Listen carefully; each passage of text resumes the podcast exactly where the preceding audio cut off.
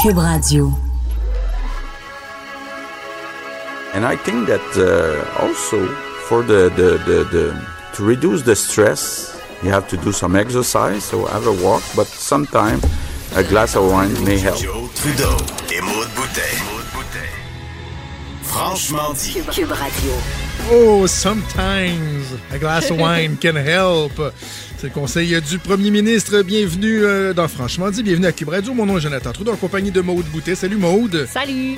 En cette énième journée de crise du coronavirus, est-ce qu'on va est-ce que tu penses qu'on va finir par s'habituer euh, à cette ambiance-là? -là? Est-ce que tranquillement, pas vite, Ben, va on va réussir à instaurer une routine Ouais. dans ce qui est euh, très, très irrégulier, là, très inhabituel dans notre vie? Je sais pas si on va s'habituer. Moi, je j'ai pas l'impression. J'ai pas le goût que ça devienne normal, en tout cas, ça, c'est sûr. Ouais, ouais, ouais. Je sais pas comment vous, vous euh, vivez ça. Euh, par contre, on aime ça avoir de, de vos nouvelles. N'hésitez pas à nous écrire euh, via la messagerie texte, notamment au 187 Cube Radio ou 1877 827 2346. Par courriel, c'est studio à commercial cube.radio. C'est Exactement. tout ça? Je l'avais, Oui, je l'avais pas c'est devant ça. moi. L'adresse courriel, donc ça nous fait toujours plaisir de vous lire. On veut savoir comment vous vivez ça. Euh, je veux juste faire un, un- un petit clin d'œil parce qu'il s'est passé quelque chose de très subtil à la fin euh, de l'émission de Richard. là. Et euh, j'aimerais ça, Fred, que tu nous rejoues les dernières secondes de l'émission de, de, de Martineau, s'il vous plaît. en famille avec vos proches bails. T'as entendu le... C'est la chaise? Je suis assise à la même. Et là, je sais, je sais Ah, qu'il y a des gens qui j'ai nous trouvé. écoutent. Ah ben, j'ai trouvé. Il y a des gens qui nous écoutent qui étaient euh, de. Martineau Trudeau à l'époque. Ah non, gars, gars, gars. Ah, c'est ça. Oh my God! Que de douloureux souvenirs. On Ne se pas se bercer dans les chaises, s'il vous plaît. Que de douloureux souvenirs. Parce que je disais donc qu'il y a des gens qui nous écoutaient à l'époque de Martineau Trudeau qui se souviennent que euh, notre émission, qui était un duo d'animateurs, avait parfois une troisième personne qui participait à l'émission, Elle avait un, qui était la chaise de elle avait un compte Twitter, hein, je pense. Je, je lui avais même fait un compte Twitter. La chaise qui queen, parce que Richard animait de, de chez lui, dans, euh, dans son bureau, par euh, Comrex. Moi, j'étais à Québec, et sa Christie de chaise queenait. N'importe quoi. Mais elle queenait, c'est un moyen temps, là. Tu sais, tu l'entends, des fois, on parlait, puis là, t'entendais. C'était vraiment au moindre mouvement, là, ça faisait un petit. euh, Les auditeurs nous en parlaient régulièrement de la chaise qui queen, tu sais. Et euh, je, je disais en ondes à Richard, et hors vas-tu faire quelque chose pour ta Christie de chaise? Puis à un je me suis dit, m'a tellement l'écœuré qu'il va finir par. Parce que je disais, à- achète-toi du Digalou, euh, du WD-40, là.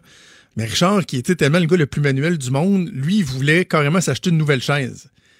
Il disait, je vais changer de chaise. Tu sais?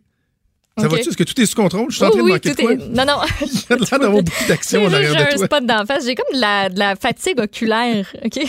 OK. c'est le fun que je vous en parle. Mais je vois que il y a comme plein de petits picots lumineux et c'est très déstabilisant quand t'es pas habitué.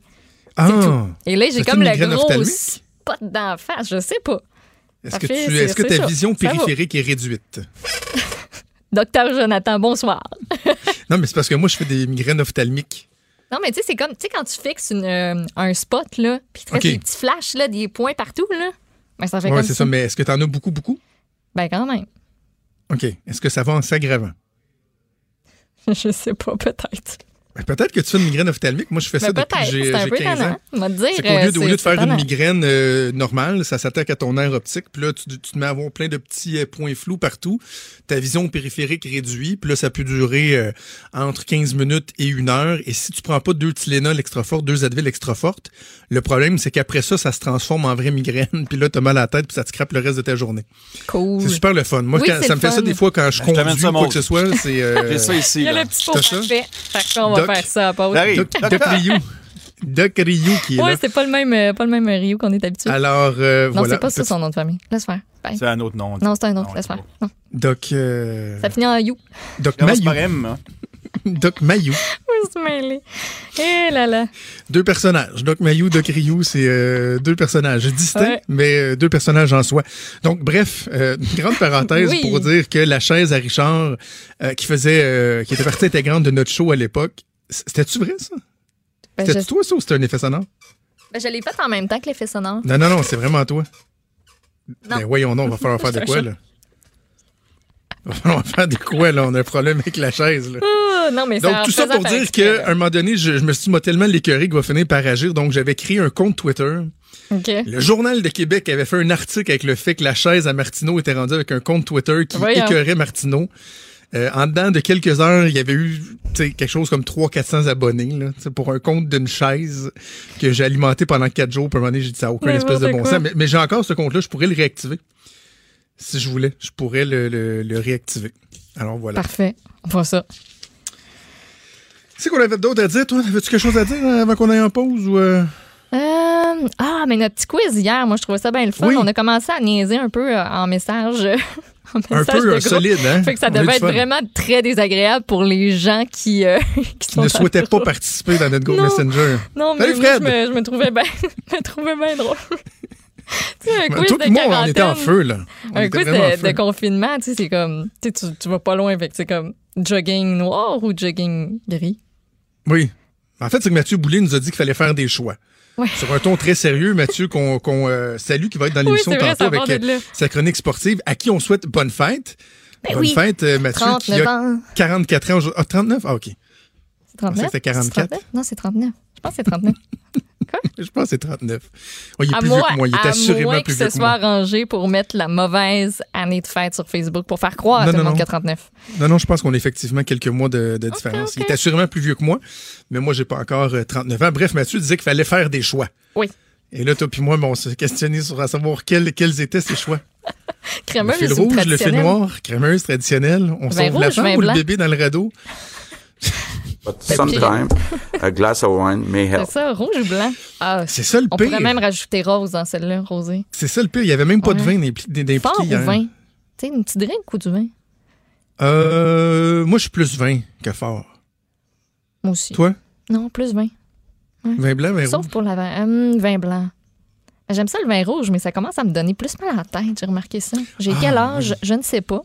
Mais, euh, mais c'est parce que c'est- je trouve ça c'est plus agréable de boire plus qu'un verre de blanc, contrairement à plus qu'un verre de rouge. Tu sais, la, la bouteille de rouge, je reste souvent pognée avec la fin parce que mon chum n'en boit pas avec moi nécessairement. OK. Ouais. Ça pouvait sonner bizarre ce que tu avais dit là. là. C'est que t'aimes mieux le vin blanc parce que tu peux en boire beaucoup plus que le vin rouge. Ça fait qui aime se saouler tout seul. Mais c'est pas le cas, là. Bon, fait qu'on a C'est la maison ça. Jean Lapointe, ça à deux. Euh, OK, regarde. N'importe On, quoi. on va arrêter cette ouverture d'émission un peu, Ouais. euh, un peu Chaotique, euh, chaotique. Mais c'est correct parce que le reste de l'émission, lui, va être vraiment bien aligné avec plusieurs bons euh, invités, Ouais. diversifiés, intéressants, euh, humains aussi, entrevues humaines qu'on aura l'occasion Mm-hmm. de faire un peu plus tard dans l'émission. Donc, on va faire une première pause. Bougez surtout pas, on revient dans quelques minutes. Franchement dit. Jonathan Trudeau. Et Maude Boutet. Appelez ou textez au 187 Cube Radio 1877 827 2346. Cube Radio. Cube Radio. On en a glissé un mot euh, hier. euh, beaucoup, beaucoup d'incertitudes en ce qui concerne le sort des médias d'information dans la situation actuelle. Je le sais, vous allez me dire, ouais, le focus il est pas mal mis sur euh, la santé publique, sur l'économie, sur la crise sociale qui nous guette. N'empêche qu'aujourd'hui, plus que jamais, on se rend compte de l'importance des médias traditionnels, des médias d'information. Et la crise, elle est aussi brutale pour donc euh, les gens euh, des médias, pour euh, les propriétaires d'entreprises médiatiques. Le gouvernement fédéral dit, on veut vous aider. Hier, Justin Trudeau avait télégraphié une annonce de Stephen Guilbeault, le ministre du patrimoine. Bien des gens qui sont restés sur leur appétit avec cette annonce-là. On va en discuter donc avec Alain Saunier, professeur invité au département de communication de l'Université de Montréal et ancien directeur de l'information à Radio-Canada. Monsieur Saunier, bonjour. Bonjour. Peut-être tout d'abord, Monsieur Saunier, euh, rappeler à quel point la situation, euh, elle est inquiétante en ce moment pour euh, les médias. On a vu entre autres là, les euh, les médias, euh, six six quotidiens régionaux qui ont dû arrêter de, le- leur impression, leur version papier de leurs journaux six jours sur sept. Bref, la situation en ce moment, elle est très inquiétante. C'est très inquiétant, puis je veux dire euh, à vos auditeurs, à vos auditrices que c'est pas terminé. La presse plus euh, va annoncer cet après-midi des mises à pied. Alors, Ah oui. euh, on, se- on- on se retrouve dans une situation où euh, il y a s'il n'y a rien qui est fait, euh, c'est l'hécatombe, là, qui est des médias qui, qui risquent de, de se poursuivre. Et puis, euh, On a peut-être annoncé hier du côté gouvernemental euh, à Ottawa qu'il y avait une aide qui pourrait euh, s'ajouter. entre autres, on a annoncé, et ça c'est complètement ridicule, on a annoncé que euh, on allait désormais placer notre la publicité gouvernementale ailleurs que de, sur Facebook et qu'on va plutôt le mettre sur dans les, les, publicités, les espaces publicitaires des, des, des médias. Euh, donc, on est, on s'est tiré dans le pied depuis trop longtemps. Et puis aujourd'hui, ben, on fait face à cette situation-là. Mais en fait, euh, même précision, M. Sony, là, Stephen Guilbeault était sur nos zones avec Benoît Dutrisac ce matin et il a dit que ils vont se concentrer à mettre ce 30 millions-là là, pour euh, en campagne publicitaire sur la COVID-19. Ils vont se concentrer sur les médias traditionnels, mais il a avoué qu'il y aurait quand même pas le choix d'en placer sur certains médias comme Google, comme Facebook. Donc, c'est un effort, mais ce sera pas à 100% sur, sur euh, les médias traditionnels. Donc, encore là, il, ah y a un manque, assurément. Euh, oui, tout à fait. Et puis, on, a même annoncé qu'il y avait ce fameux euh, comité consultatif pour permettre de, mettre en œuvre des mesures fiscales qui avaient été annoncées dans le, budget de 2019. Et puis, moi, je suis allé voir un peu qu'est-ce que ça signifie. En fait, ce que ça, veut dire, c'est qu'on vous dit oui, vous pourriez peut-être vous qualifier, mais maintenant attendez la réponse. Fait que là, on attend combien de temps? Alors, euh, il n'y a pas, y pas de, joie encore euh, à avoir à, l'annonce de ces mesures-là. Je veux, pour euh, le bénéfice des auditeurs, M. Saunier, qu'on prenne le temps d'expliquer un peu ce qui se passe en ce moment, parce que nous, on, le comprend bien, on, est dans les médias, mais euh, la crise qu'on connaît déjà depuis quelques années, qui touche la majorité euh, des médias, particulièrement les médias régionaux, alors que la tarte publicitaire est divisée différemment, que de plus en plus de publicité qui, qui est placée justement sur Facebook, sur Google, donc il y avait un transfert qui se faisait, mais là, on parle même plus de ça, c'est que dans les faits, il n'y a plus de produits à vendre en ce moment. Donc, il n'y a plus de placement publicitaire qui se fait. C'est une chute, une baisse drastique qu'il y a eu des investissements dans tous les médias. Oui, tout à fait, parce que jusqu'à récemment, là, euh, on parlait d'un transfert de 80% de ce qui est la publicité en ligne qui allait du côté des, euh, sites comme Facebook. Euh, puis à eux seuls, je pense qu'on disait que c'était Facebook et Google qui ramassaient cette part-là de 80 et là, aujourd'hui, bien évidemment, euh, quand vous avez plus d'automobiles à vendre, quand vous avez plus de produits à vendre, mm. parce que ça devient un peu comme euh, complètement ridicule de faire de la publicité par les temps qui courent, avec l'effondrement que l'économie euh, va, subir aussi au cours des prochaines semaines, c'est donc dire qu'il n'y a plus personne qui est intéressé à faire de la publicité dans les médias, encore moins les médias traditionnels. Alors, on va se retrouver vraiment de, face à un mur, et puis tous nos médias risquent d'y de, d'y passer, là. Exactement, parce que là, on a vu que ceux qui sont dans une situation plus précaire, bon, hier, c'est la coopérative nationale d'information indépendante, anciennement groupe euh, Capital euh, Média, euh, qui disait que ces six grands quotidiens régionaux étaient touchés. Il y a plein d'autres médias, vous avez parlé notamment de la presse, mais même les plus solides, là, moi, je n'ai pas d'informations privilégiée, je travaille pour Québécois, mais même un groupe de presse solide comme Québécois, éventuellement, là, va subir des dommages importants. Il y, aura une limite à la capacité à ces entreprises de presse-là à faire face à la musique malgré des pertes aussi importantes? Ben, vous avez tout à fait raison. C'est certain que, par exemple, on pense juste à, TVA comme réseau, euh, on va sans doute un jour euh, retrouver ce que moi j'ai connu quand j'étais tout petit, quand il n'y avait pas de publicité, on affichait à l'écran interlude. Ça veut dire qu'il y avait une pause entre les émissions. Alors donc, je, je dis ça de façon ironique, mais c'est certain que les réseaux de télévision vont être touchés, dont celui de TVA. C'est certain que le Journal de Québec, le Journal de, Montréal vont être touchés parce que ça ne peut pas faire autrement. Quand l'économie ne roule pas, et là, on, est en train de parler d'un effondrement important de l'économie au cours des prochaines semaines, et, la reprise risque d'être excessivement difficile, puis il va y avoir laissé euh, sur la, voie d'évitement bien ben du monde. Mhm. Euh, c'est certain qu'on ne retrouvera pas euh, rapidement ces, recettes publicitaires-là pour les médias. Alors donc, tout le modèle d'affaires qui permettait aux médias de vivre, qui était le, modèle basé sur la publicité, les recettes publicitaires, il va s'effondrer encore davantage que euh, ce à quoi on, pouvait s'attendre, même avec la présence de Facebook et, et Google et des autres.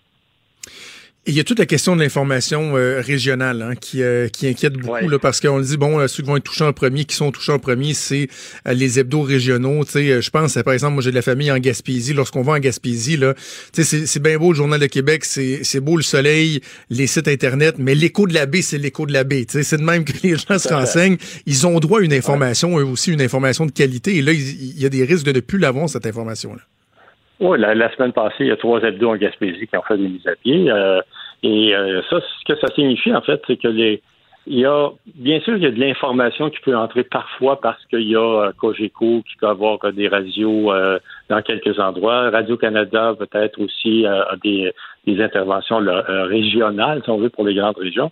Mais l'information locale, c'est encore aussi important que l'information régionale et nationale ou internationale parce que, surtout en période telle que, qu'on connaît à l'heure actuelle, si les gens veulent savoir qu'est-ce qui se passe avec l'hôpital le plus rapproché, euh, comment faire en sorte qu'ils puissent avoir un accès à des soins, c'est par l'intervention de, des médias locaux qu'ils vont pouvoir euh, obtenir cette information-là. Donc, euh, on se retrouve à rendre encore plus démunis les gens parce qu'ils n'ont pas un accès à une information qui circule le plus librement possible. Et on a beau vouloir, vouloir écouter les conférences de presse de, du premier ministre, mm-hmm. on n'aura pas toute l'information euh, nécessaire pour savoir si moi je suis à, à Passepébiac, euh, qu'est-ce que qu'est-ce qui m'arrive, ou si je suis à Gaspé ou à Percé, qu'est-ce qui m'arrive. On a l'impression, M. Saunier, que ça prend vraiment un remède de, cheval, puis c'est pas euh, les mesurettes renouvelées ou annoncées euh, par euh, Stephen Guilbeault hier qui, qui vont régler la crise. qu'est-ce que ça prendrait? Si, vous aviez établir un plan, si vous étiez dans les souliers de Stephen Guilbeault, qu'est-ce qui serait un plan crédible et efficace pour sauver la mise pour les médias en ce moment? Ben, moi, je pense que rapidement, il faudrait qu'il y ait de l'argent qui soit avancé aux médias. Euh, parce que les médias, sinon, ne pourront pas euh, suffire à la tâche. Ils vont devoir faire encore d'autres mises à pied. Il faudrait donc euh, avancer un prêt sans intérêt, peut-être pour un certain nombre de, semaines, un certain nombre de mois. je pense qu'il faudrait aussi, entre-temps, accélérer euh, la, mise en œuvre des différentes mesures qui avaient été annoncées déjà à l'automne 2018, réitérées dans le budget de 2019. Et là, on parlait d'un comité consultatif qui devait prendre les décisions de qui peut se qualifier pour recevoir cet argent-là par l'intermédiaire des crédits d'impôt et tout ça. Donc ça, il faudrait accélérer aussi ça. Mais en attendant, je pense que si on, faisait un, prêt euh, sans intérêt aux médias pour leur permettre justement de, pouvoir survivre d'ici à ce qu'il puisse y avoir euh, euh, euh, déblocage des fonds promis. Puis d'autre part, il faut suivre euh, les choses parce que ça sera peut-être pas suffisant. Et je ne sais pas, mhm. moi, dans trois semaines, dans six mois, dans deux mois, dans un mois, qu'est-ce qui va se passer pour les médias. Et entre-temps, ben, les gens ont besoin d'être informés plus que jamais. L'information internationale, c'est totalement, c'est tellement important de savoir ce qui se passe actuellement en Europe, aux États-Unis, en Chine, ailleurs, un peu partout, parce que c'est en regardant ce qui se passe ailleurs qu'on peut essayer de comprendre un peu plus qu'est-ce qui nous arrive, comment on peut s'en sortir, quelles sont les, les, les, avancées au niveau des experts scientifiques pour la recherche d'un vaccin, etc. Absolument. Et tout ça, c'est essentiel pour nous à l'heure actuelle. C'est le paradoxe de la situation, n'est-ce pas, M. Saunier? C'est qu'on a l'impression que plus que jamais, en tout cas depuis longtemps, euh, ça faisait longtemps que les gens s'étaient pas autant tournés vers euh, les médias traditionnels. Les, les codes d'écoute le démontrent. Là. Euh, il y a une fidélisation de la clientèle, mais en même temps, les revenus viennent pas avec. Est-ce que vous pensez que quand on essaie de voir ce qu'on, qu'on pourra peut-être tirer de positif de la situation actuelle, est-ce que il pourrait y avoir une, une fidélisation à plus long terme lorsque la, la situation va, va retrouver un peu de son aspect normal, usuel? Est-ce que les gens vont avoir retrouvé le, goût de se tourner vers les médias traditionnels? Ben, moi, je le souhaite. Je pense que ça peut être une façon de réhabiliter l'importance de l'information, des médias et du journalisme de, façon plus générale, euh, parce que euh, c'est peut-être euh, à travers ce genre de crise-là qu'on comprend mieux l'utilité de la culture, l'utilité des médias, euh, parce qu'on en a besoin de la culture et des médias. Je vais, je, vais juste vous rappeler euh, euh, Churchill qui avait qui s'était fait reprocher de pas mettre assez de, de, mettre, de trop mettre d'argent dans le domaine de la culture puis l'aide aux médias durant la deuxième guerre mondiale contre le nazisme. Et puis lui, il avait dit oui, mais pourquoi on fait ça cette guerre-là? C'est pour justement faire en sorte que notre culture, nos médias puissent puissent survivre. Alors vous voyez, c'est un peu le, le paradoxe dont vous parliez, c'est qu'il nous faut qu'on comprenne que la santé euh, d'une société, oui, ce sont les soins, ce sont les hôpitaux et tout ça, mais c'est la santé démocratique aussi. Absolument. Et la santé démocratique, ça veut dire les médias. Ça veut dire aussi que, oui, on relaie le point de presse du premier ministre Legault, mais on a le droit aussi de garder notre esprit critique parce que peut-être qu'il y a des choses qui pourraient être améliorées, puis on a le droit aussi de le souligner à l'occasion de ces conférences de presse-là. On a le droit aussi d'aller chercher d'informations ailleurs pour la comparer euh, avec ce qui se passe ici. Et c'est là la richesse d'une et la santé démocratique d'une société. D'ailleurs, c'est drôle parce que vous dites on a le droit de poser euh, des questions. C'est particulier hein, parce que euh, on a rarement vu ça, un, appui aussi euh, aussi massif envers les autorités gouvernementales, un point tel où les gens qui regardent les points de presse tombent sa tomate des journalistes qui osent poser des questions un peu plus corsées aux autorités. C'est presque du jamais vu, Monsieur Saunier. Là. Oh oui, ben écoutez, moi j'avais vécu ça un peu durant la, crise du verglas euh, en 98. Euh, euh, c'était Lucien Bouchard qui, était le premier ministre à, l'époque. Et puis, il jouissait effectivement d'un appui absolument extraordinaire, exceptionnel. et puis, les journalistes faisaient véritablement enguirlander lorsqu'ils posaient des questions trop, trop pointues. mais écoutez, euh, je pense que c'est normal. Je pense que les gens aussi ont besoin d'être rassurés. Et c'est une bonne chose aussi. Je pense que honnêtement, le, premier ministre et puis son équipe ont l'air à, faire un travail qui est, correct. Moi, j'ai quelques critiques à faire là-dessus, mais ça, c'est normal. Ça fait partie des choses. Mais on, on sent qu'il y a des gens qui s'occupent de nous. Et ça, je pense que c'est ce que les gens recherchent. Maintenant, le rôle des journalistes, c'est de dire est-ce qu'on pourrait mieux s'occuper de nous? Est-ce qu'on mhm. pourrait trouver d'autres façons de faire les choses? Est-ce qu'on pourrait euh, donner encore plus de qualité de soins dans les régions éloignées? Euh, là où il n'y a pas d'hôpitaux, on parlait de la Gaspésie tantôt, quand les hôpitaux sont à, quelques centaines de kilomètres de, chez nous, qu'est-ce qu'on fait pour aider les gens? Mm. Puis entre-temps aussi, il faut que les journalistes continuent à faire leur travail. Notamment, moi, je, je trouve que une des, des, choses les plus importantes à l'heure actuelle, c'est de, de, contrer des fausses rumeurs euh, qu'on retrouve sur les réseaux sociaux. Les faux remèdes miracles, c'est dangereux. On va faire. Il y a des gens qui vont perdre leur vie ou vont se rendre encore plus malades d'essayer de, les faux remèdes miracles qu'on trouve sur les réseaux sociaux. Mm. Donc, les fausses nouvelles, il faut absolument qu'on soit capable de, de contrer ça de la même manière qu'on veut contrer le coronavirus. En terminant, M. Saunier, donc, euh, le gouvernement fédéral qui a dit que bon, ils vont arriver avec d'autres mesures pour euh, aider les médias. À votre avis, jusqu'à quel point il y a urgence d'agir? Parce que dans le cas des entreprises, euh, on a vu par exemple la Fédération canadienne de l'entreprise indépendante qui dit ben un membre sur trois nous dit qu'ils peuvent pas durer un mois. Dans le cas des particuliers, on parle de la nécessité d'envoyer les chèques rapidement parce que les gens seront plus capables de mm. boucler les, les fins de mois. Quand on pense aux médias, jusqu'à quel point on doit intervenir très rapidement? Ben, écoutez, moi, je pense que c'est urgent. Je vous le disais tantôt, euh, la, presse annonce, euh, annonce ça cet après-midi, des, mises à pied. Alors, écoutez, euh, l'hécatombe dont je parlais un peu plus tôt, euh, elle, s'en vient. et puis ici, on n'agit pas de façon immédiate. ça va être pire encore. Or, on aura besoin de ces médias-là si on veut qu'on soit tous capables ensemble d'avancer comme société pour contrer ce, ce fameux virus-là. Alors, on va suivre ça. Donc, le ministre euh, Guilbeault qui a dit qu'il y a d'autres mesures euh, qui étaient à venir. Alain Saunier, professeur invité au département de communication de l'Université de Montréal et ancien directeur d'information à Radio-Canada. Merci de nous avoir parlé. Il n'y a pas de quoi. Bonne journée à vous. Merci, au revoir. Il est franc et nuancé. Jonathan Trudeau. La politique lui coule dans les veines. Vous écoutez Franchement dit la vie continue. D'ailleurs, j'en profite, M. Lacroix, je sais que vous êtes euh, encore une fois grand-papa, puis que votre petit euh, Miro va bien, va mieux. Euh, la vie continue. Il y a des bonnes nouvelles. C'est un gros potin, ce Miro, qui a été dit par le premier ministre, non? Oui! Tu vas être grand frère? Au mois d'octobre. yeah!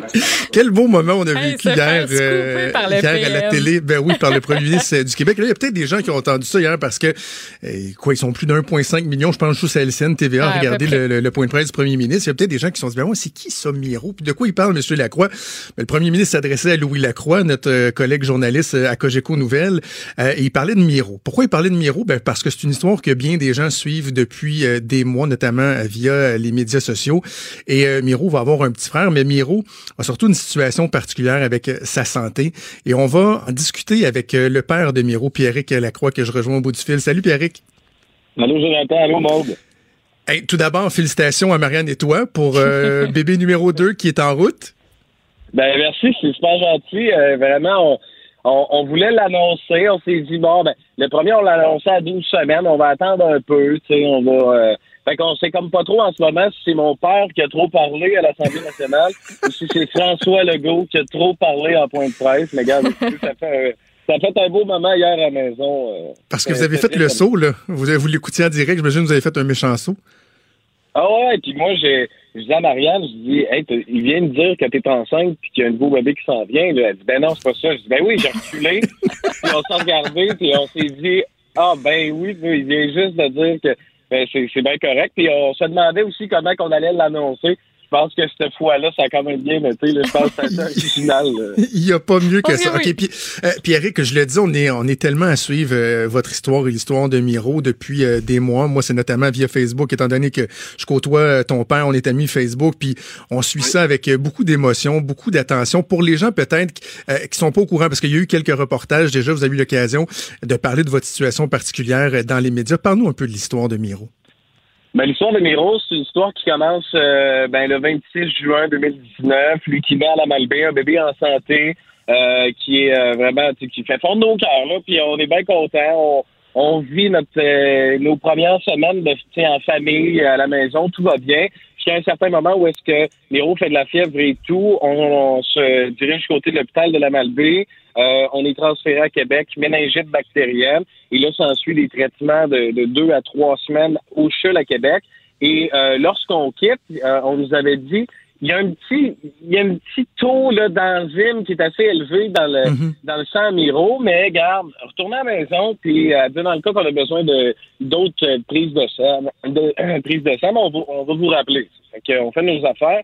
Et euh, ben, comme de fait, euh, on va faire une prise de sang un vendredi euh, au CHUL. Et là, on nous dit, ben, votre fils en cancer a une tumeur sur sa glande surrénale, a des métastases dans le foie. Ça fait en sorte que ben les euh, c'est, c'est, euh, il faut euh, procéder en urgence à un premier traitement de chimiothérapie. Et à ce moment-là, Miro euh, a deux mois, il y a neuf mois aujourd'hui, a commencé ses traitements de chimiothérapie à peu près là, à, ses, euh, à son anniversaire de deux mois. Et euh, ben, de là, s'ensuit plusieurs traitements. Euh, jusqu'au mois de décembre, on a eu six traitements de chimiothérapie euh, au CHUL à Québec.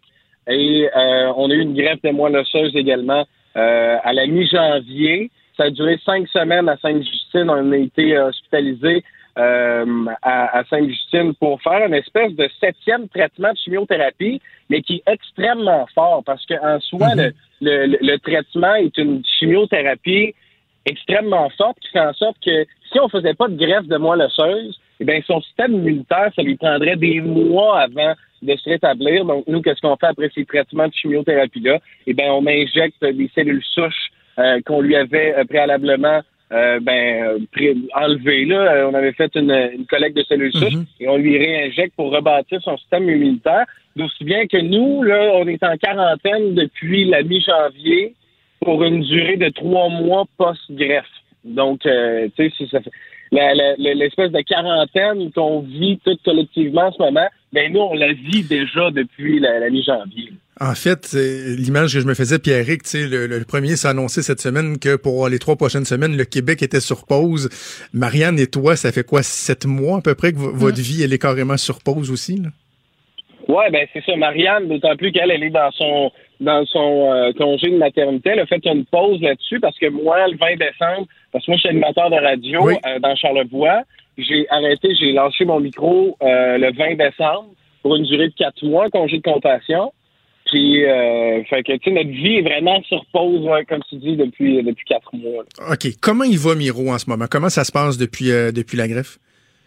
Ben, Miro va très bien. Bon, c'est sûr qu'il y a des petites atteintes au foie, ou, ou est-ce qu'on est plus attentif sur certains, euh, certains, euh, certaines enzymes dans son foie, la bilirubine, des ça, sans rentrer dans des grands, euh, dans des grands euh, termes médicaux, là, mais il va super bien, il fait des sourires, il jase, on a du, on, retrouve notre, bébé un peu de, avant la greffe, parce que pendant la greffe, ça a été extrêmement difficile, mais là, on, se relève de tout ça, les, les, les valeurs sanguines vont, vont vraiment mieux. Fait que là, on se prépare parce que Euh, il va y avoir de l'immunothérapie qu'on va faire peut-être dans un mois, un mois et demi, tout dépendant. Et euh, ben, d'ici là, ben, on est à la maison, puis euh, une fois par semaine, on se rend au CHUL à Québec pour, euh, pour aller faire des prises de sang et tout. Mais vraiment, ce qui fait en sorte qu'il y a de l'air d'un bébé malade, c'est qu'il y a un tube dans le nez qui descend jusque dans le fond de son estomac, mais sinon, c'est c'est un bébé enjoué qui joue et qui sourit. là. Tant mieux, tant mieux, des bonnes, des bonnes nouvelles. Écoute, Pierrick, je voulais euh, qu'on se parle, ben, notamment parce que ça fait du bien de voir des, des belles nouvelles comme celles qu'on a appris hier, prendre aussi des nouvelles qui sont positives de la part de Miro, mais également parce que vous êtes des bons vecteurs pour passer un message. Tu sais, tu le disais, euh, Miro, il est immunosupprimé, vous êtes en quarantaine, mais à chaque semaine, vous devez vous rendre à l'hôpital. Je voyais ta blonde a fait un, un post sur Facebook euh, il y a quelques jours de ça. Pour vous, l'importance que les gens respectent les directives de la santé publique, euh, c'est fondamental. Là. Il en va de la santé de, de, de, de- de votre garçon. C'est quoi le message que vous lancez aux gens? Ben, en fait, c'est que euh, oui, il y a Miro. On peut mettre une, une image sur une jeune personne vulnérable. Dans, dans les euh, dans les nouvelles, on entend parler beaucoup des gens vulnérables, 70 ans et plus, restés à la maison et tout. Mais ça reste qu'il y a une clientèle aussi euh, qui fréquente les hôpitaux pour enfants et tout. Des jeunes qui ont des euh, traitements de chimiothérapie, euh, qui ont été opérés dernièrement pour des problèmes cardiaques. Il y a des jeunes enfants qui sont extrêmement vulnérables aussi dans ces dans ces circonstances-là. Et ben ça va, je pense, de, de soi de faire un effort collectivement pour s'assurer que, tu sais, moi, si mon petit gars, il attrape le coronavirus, c'est fatal, tu sais, dans le sens que non seulement le, le, le petit, euh, s'il attrape, euh, euh, tu sais, bon, un- une grippe, un rhume ou quoi que ce soit, ça peut être extrêmement, euh, ça peut être très dangereux pour sa santé et sa vie à lui, mais s'il attrape une grippe ou un rhume en étant immunosupprimé, ben on peut se rendre à l'hôpital, puis eux autres, c'est pas la première fois qu'ils font ça, ils savent quoi administrer, ils savent quel genre de médicaments, comment traiter ces maladies-là avec des patients qui sont immunosupprimés. Mais là, on là, on est dans un dans une maladie où est-ce que ben, un virus où est-ce qu'on a, on a aucune idée, tu sais, on connaît pas, puis c'est Ouais. pour ça qu'on est tous confinés à la maison. Ça- il faut faire attention. Puis, Tu sais, moi, je le disais à mes amis, je disais, tu sais, j'ai des amis qui travaillent sur la construction, les gars, ils travaillent comme des malades, mais tu sais, maintenant, ils savent, en voyant l'état de Miro, d'avoir un cas concret autour d'eux, euh, de, de, de quelqu'un qui est vraiment à risque, puis de dire, Hey, regarde, moi, je reste chez nous, je mets ma vie sur pause un peu parce que euh, ça me tente pas que le petit gars de mon chum de gars, ben, il, il attrape une une cochonnerie, puis qu'il- tu sais, c'est- ça pareil, là. Comment vous le vivez, le, cette routine-là là, de visite euh, hebdomadaire à l'hôpital depuis euh, les dernières semaines? Qu'est-ce qui a changé, vous, dans, dans votre façon d'utiliser les services euh, euh, de soins de santé? J'imagine que c'est c'est beaucoup plus surveillé, ça doit être encore plus rigoureux. Comment vous le vivez? Ben, je, dirais que moi, je suis un, peu plus un gars stressé avec ça. Marianne est extrêmement en contrôle. Là, c'est vraiment une sainte. Mais, euh, tu sais, c'est... euh, nous, nos, nos, les espèces de démarches qu'on fait pour se rendre... Bon, je te donne un exemple, par exemple. Nous, on, on- le, matin, on part de, de la région de Charlevoix, on s'en va au CHUL, on arrive au CHUL, euh, tu sais, tu, tu pèses sur le petit piton pour avoir ton, ton ticket de, de stationnement, tu te laves les mains avec du purel, tu rentres en dedans, euh, on a une toile en plastique qu'on met par-dessus la, la, la, la poussette, poussette, à Miro ok. en, en tout temps, parce que, tu sais, nous, dès qu'on arrive à l'intérieur de, de, de l'hôpital, c'est, tu sais, il n'y a pas de, pas de niaisage, je vais aller me chercher un Pepsi dans une machine distributrice, là, c'est directement euh, sur, sur Charles Bruno. Et euh, à ce moment-là, on est tout de suite pris en charge. Puis tu sais, je dis nous, mais tous les enfants qui se présentent là sont pris en charge. On les met, ils nous mettent dans une espèce de, dans une, euh, dans une chambre vraiment euh, euh, stérile et tout. Et nous, ben, à ce moment-là, on est capable d'avoir nos rencontres avec les, oncologues, les infirmières viennent faire leur, leur prise de sang et, c'est ça. Mais ça reste que c'est, il y a un stress un peu plus. Tu sais, je parle pour moi, mais moi, ça me stresse, ces affaires-là. Déjà, je voulais pas qu'il attrape un rhume. Moi, je Ah vois oui. du coronavirus partout, tu sais, puis c'est normal, mais il faut être aux aguets aussi, tu sais, il faut pas banaliser la situation non plus, puis tu sais, il faut pas ouvrir un ne serait-ce qu'un centimètre de porte pour laisser la chance à un virus de venir contaminer notre petit gars, mais ça reste que moi, j'ai, tu sais, suis un peu plus stressé de ça, mais euh, je pense qu'on, je pense que, tu sais, c'est- c'est là que le collectivement s'applique, je pense, de, de tu sais, qu'on s'aide toute la gang, puis que, tu sais, si t'as pas besoin d'aller à l'hôpital, Vas-y vas-y pas. parce que, tu sais, si, si tu croises, si tu me croises moi, puis que, je sais pas, moi, tu touches euh, telle affaire, puis moi, je touche telle affaire, puis que j'en mets sur mon chandail, puis que je pogne mon petit gars quand on sort dans la chambre, puis que lui, il l'attrape. Tu sais, c'est c'est des affaires comme ça à lesquelles tu penses, là, que, tu sais, t'es- c'est un peu plus... euh, tu, te sens, tu te sens vulnérable, mettons. Mhm. Avant qu'on se laisse, tu l'as mentionné tantôt, Pierrick, tu es un animateur euh, de radio. C'est comme une drogue, la radio. On aime tellement ça. Euh, on tripe à l'enfer. Tu étais à la tête euh, du buzz, le show du retour à CIHO 96.3 euh, en Cha- à Charlevoix. Si tu avais un message pour tes auditeurs, parce qu'on est diffusé sur Internet partout au Québec, as-tu un message à leur envoyer? Est-ce que tu sais quand est-ce que tu risques de les, de les retrouver? Ben, sérieusement, j'ai aucune idée à quel moment on va, euh, on va se retrouver parce que moi, je suis supposé revenir le fin avril. Mais bon, là, nous, de, de notre côté, il y a des animateurs qui ont dû être placés sur le chômage, étant donné que, bon, ben, euh, Ouais. euh, les, y a, la, la radio étant ce que c'est, bon, il y a moins de personnes qui achètent des pubs. puis- Assurément. ça, là, ça reste que, bon, c'est business is business.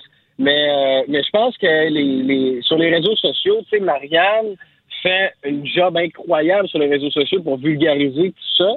Puis je pense que nous autres, parce qu'elle est journaliste aussi pour euh, TVA, CIMT, euh, dans, dans le bas ben, en fait, à Rivière-du-Loup, elle, elle, est, Mhm. euh, elle couvre la Malbaie. Mais ce qui est le fun, c'est qu'avec notre histoire puis les réseaux sociaux, on est capable quand même aussi de garder un lien euh, avec nos, euh, nos auditeurs, nos lecteurs. Et euh, donc, tu sais, je pense que euh, le, le- ça va revenir, hein. Puis je pense que le, le- le plus beau de tout ça, c'est quand tout le monde va recommencer à vaquer à ses occupations. Puis c'est là qu'on va sentir comme que tout ça est derrière nous. Puis autant pour moi que quand je revenir sur, euh, sur les ondes euh, du FM Charlevoix, autant que pour le gars qui m'écoute, que quand il revient de sa journée euh, à job, à sa construction, mettons, tu sais, fait que collectivement, je nous souhaite toutes de, de, de, de passer à travers ça, la tête haute, puis après ça, revenir, puis revenir plus fort. Parce que, tu sais, là, on se rend compte que, tu sais, moi, je me disais souvent, j'ai hâte à la retraite pour jouer au golf. Je suis un joueur de golf où j'ai hâte. mais finalement, je dirais que dans les trois, quatre derniers mois, je me suis rendu compte que la retraite, j'ai pas hâte tant tout d'être rendu là. Fait que je pense qu'on a toute hâte à la gang de revenir à nos affaires. Pierre Lacroix, super content de t'avoir parlé. Félicitations encore à Marianne, à toi et à. Miro, qui sera éventuellement bientôt euh, grand frère. Je suis content qu'on ait pu passer le message aussi aux gens. Faites attention, respectez les consignes pour vous, pour vos proches, pour aussi pour d'autres personnes qui peuvent être plus vulnérables. Pierrick, merci encore. On vous souhaite bonne chance pour la grossesse et pour la suite des choses. Merci dans le temps, merci Maude, puis euh, bon show, puis euh, salut à tout le monde. Salut. Salut.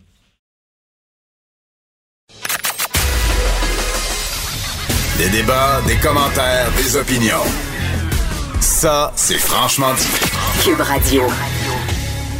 Est-ce que tu vas mieux? Mon Oui. ami Maude, Oui. qui euh, vraiment, on s'écrivait pendant la pause. Je pense que tu as vraiment fait ta première migraine ophtalmique à vie. Eh oui, c'est l'affaire la plus bizarre et paniquante. Je pensais que j'allais rester avec toute ma vie.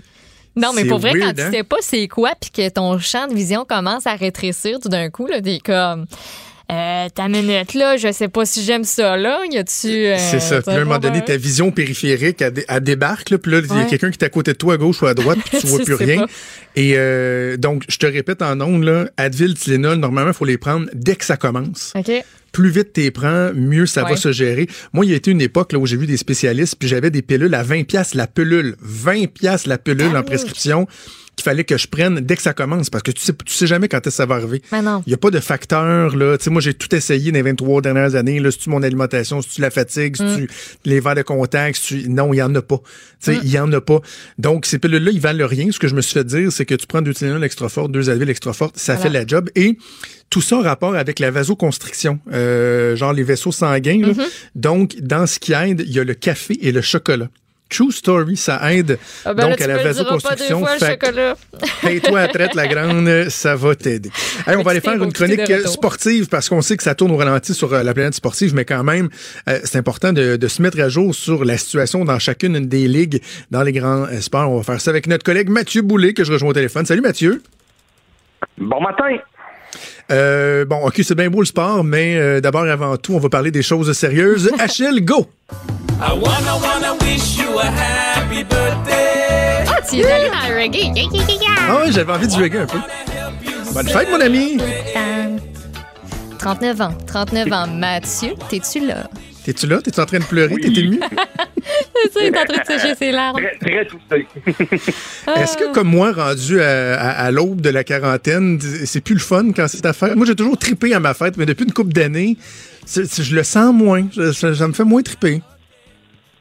Oh, mais je suis pas encore rendu là. Ben, j'ai 39, là. C'est pas. euh, je me sens pas à bout d'âge. hein. OK. Ben, bonne fête, mon ami. J'espère que tu vas bien fêter ça aujourd'hui, mais euh, on va parler un petit peu de sport. Je le disais, faire le point sur euh, différentes grandes ligues. Bon, évidemment, ici au Québec, euh, notre priorité, notre passion, c'est le hockey. Quand on parle de la Ligue nationale de hockey, est-ce que il y a encore des scénarios qui sont plausibles dans lesquels on pourrait voir, par exemple, une Coupe Stanley cette année ou de plus en plus on se dirige vers carrément l'annulation de la saison?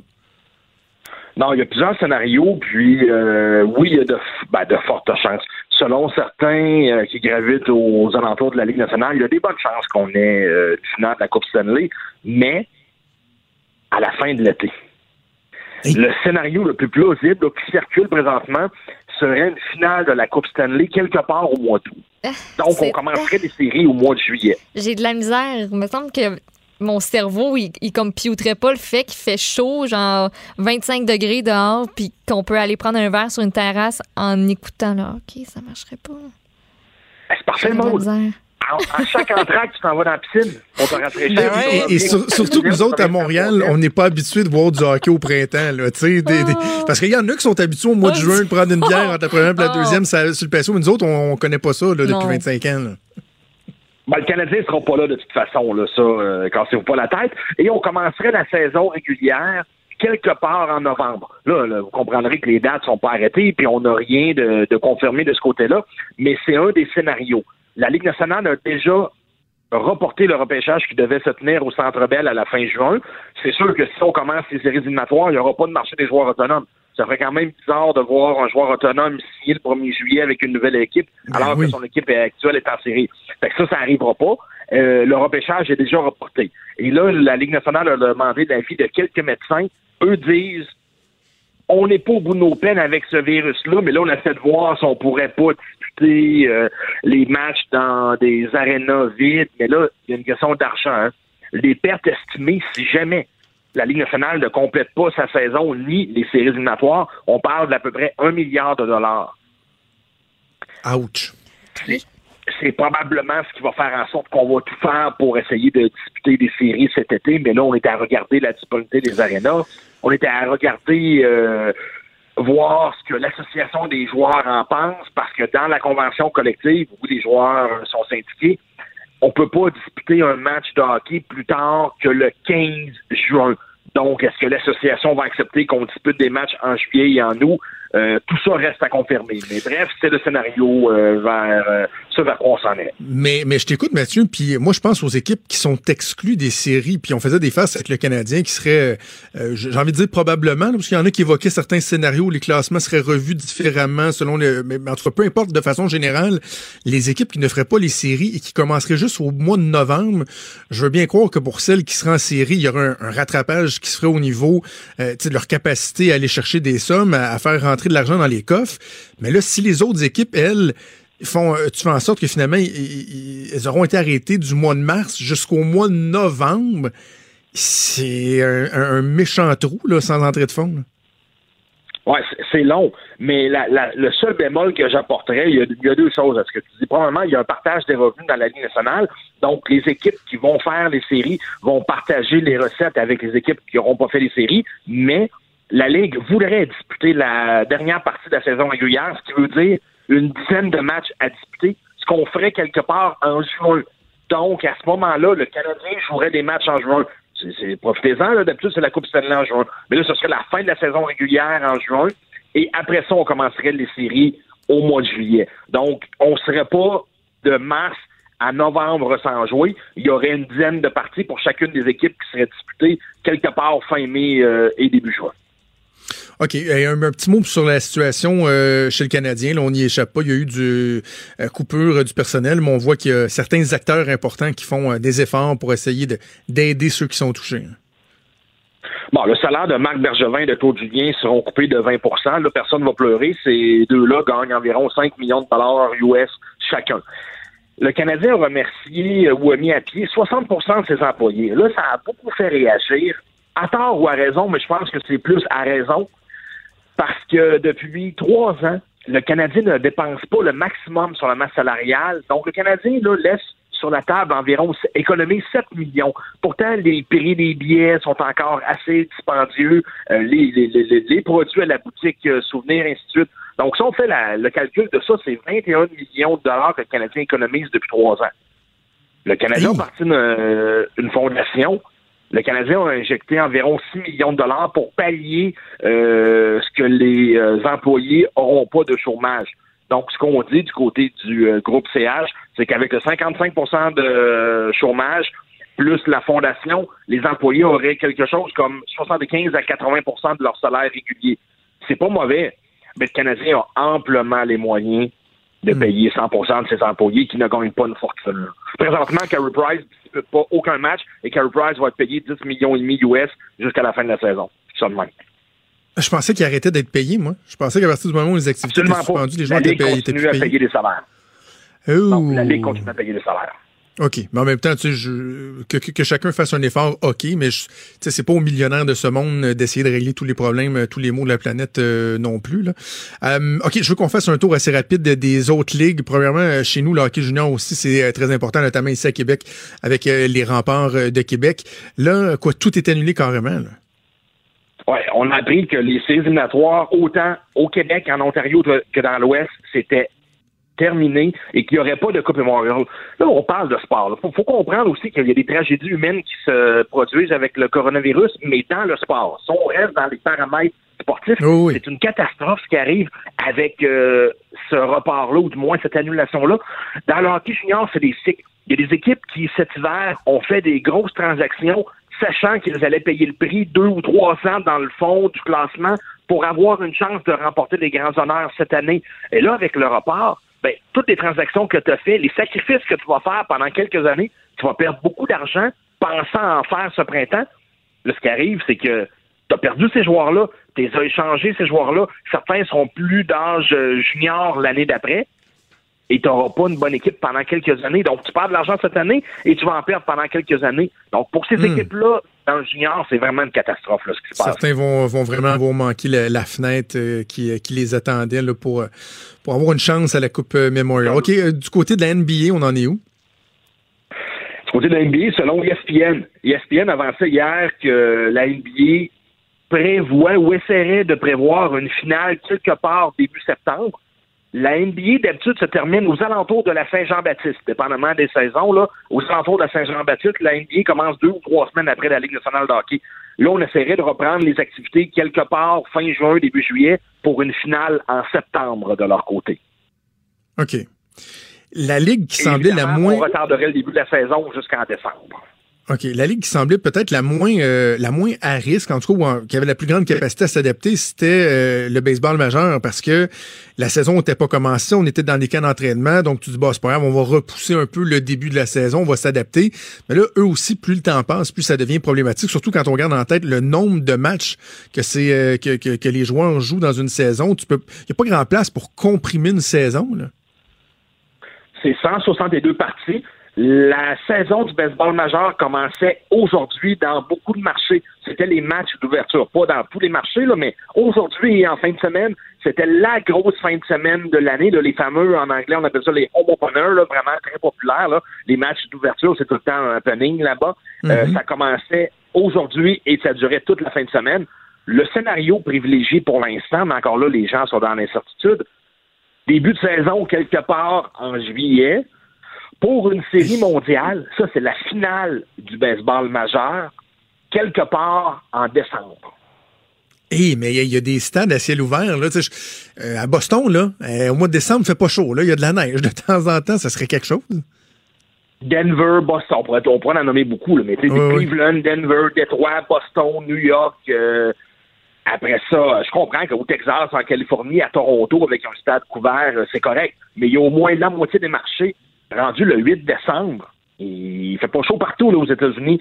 Là, on essaie de voir si on pourrait pas déterminer d'avance euh, pour disputer la série mondiale, dans, comme on fait au Super Bowl, là, qu'on dé- détermine d'avance dans quel stade couvert Oui, oui, oui. le match avoir lieu. On est à regarder ça, mais au baseball majeur, ce qu'on sait, c'est qu'on va disputer une saison parce qu'on s'attend pas à ce que la pandémie affecte toute la saison. Mais là, de quelle façon est-ce qu'on va réduire le calendrier? Le directeur général des Jays lui a proposé de discuter plus de programmes doubles, mais seulement des matchs de sept manches. Moi, je suis profondément contre cette euh, proposition-là, parce que les records établis, les paramètres pour les saisons antérieures, Ben oui. se sont tous faits avec des saisons de neuf manches, et là, tu changes les règlements. Réduis le nombre de matchs, mais garde ton neuf manches, parce que c'est pas pareil. Là. Un lanceur peut lancer euh, sept manches sans trop de problèmes. Alors que neuf, c'est plus compliqué. Ça, ça va tout débalancer si on y va là, avec euh, des matchs de sept manches. C'est ça, un match parfait de cette manche, euh, ce serait pas considéré comme un, un vrai match euh, parfait. Écoute, on va finir notre grand tour de roue en parlant de la, de la F1. Je sais que ça intéresse de moins en moins de gens au Québec, mais qu'est-ce qui se passe du côté du grand cirque de la F1? Oh, mais c'est probablement le sport le plus, inter- le plus international euh, pareil, parce que ça, Oui. ça se dispute C'est dans une vingtaine de pays. Les huit premiers Grands Prix ont été reportés ou annulés. Là. Dans le cas de Monaco, on a même annulé, mais dans certains cas, on espère un report quelque part dans le calendrier. Le premier Grand Prix de la saison est prévu à la mi-juin à Montréal. C'est de cette façon-là qu'on commencerait euh, la saison de la F1. Et les promoteurs de l'événement ont dit que pour l'instant, le Grand Prix se tiendrait à 50% des chances, on est à 50% des probabilités de voir une course, mais que c'est encore trop tôt euh, pour évaluer la chose, la suite des choses. Mais euh, ce qui est sûr, c'est qu'il y a déjà huit Grands Prix de, de pour l'instant. OK, bon, on va continuer de, de suivre ça parce que, le sport, ça fait du bien aux gens dans des, euh, dans des temps difficiles. Et là, même ça, euh, on l'a pas. Oui, bon, je comprends, là, les reprises euh, de matchs qui ont marqué l'esprit et tout ça, mais en même temps, du vrai sport en temps réel, éventuellement, ça va faire du bien, même si on comprend que pour l'instant, c'est pas la priorité. Mathieu, un gros merci à toi encore. Bonne fête. Profite bien de tes journées.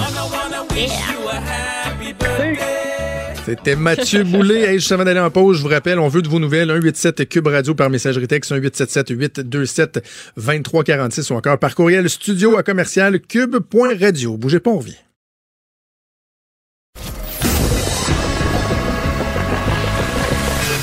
Franchement dit. Appelez ou textez au 187 Cube Radio. 1877 827 2346.